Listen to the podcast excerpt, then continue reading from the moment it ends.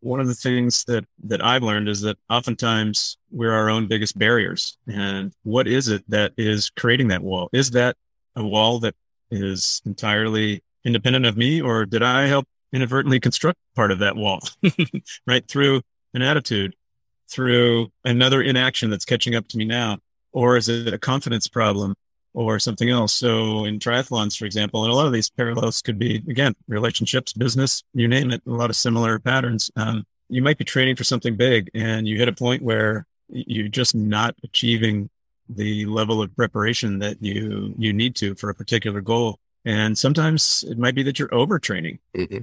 And that's a term in, in sports, especially in endurance sports. And sometimes that can be a tragic flaw because uh, sometimes you have time to recover from that and get back on track, and other times you don't. But if you know what it is and you catch it in time, you can get back, chip through that wall or break through that wall. And sometimes you can do that on your own. And sometimes you really have to stand on the shoulders of giants and work with a coach or an advisor or someone to help you that's been through that before, to say, you know, what you're going through right now is normal. Uh, maybe you overtrained a little bit, or you undertrained a little bit, or you're just fatigued, or you haven't gotten enough rest, or you had a bad race. And sometimes it's just a bad day, but other times it's, you know, you need an adjustment to your training. If you know how to do that yourself, great. If you don't know how to do that, sometimes you need help. And that can apply to finances, triathlons, relationships, you name it. Hmm. There's something we sometimes talk about in our business that we call uh, gas pedal risk. And people oftentimes experience this in their careers too, where they're just pushing that gas pedal, going as fast as they can, trying to get to this idea of whatever their, you know, either specific or vague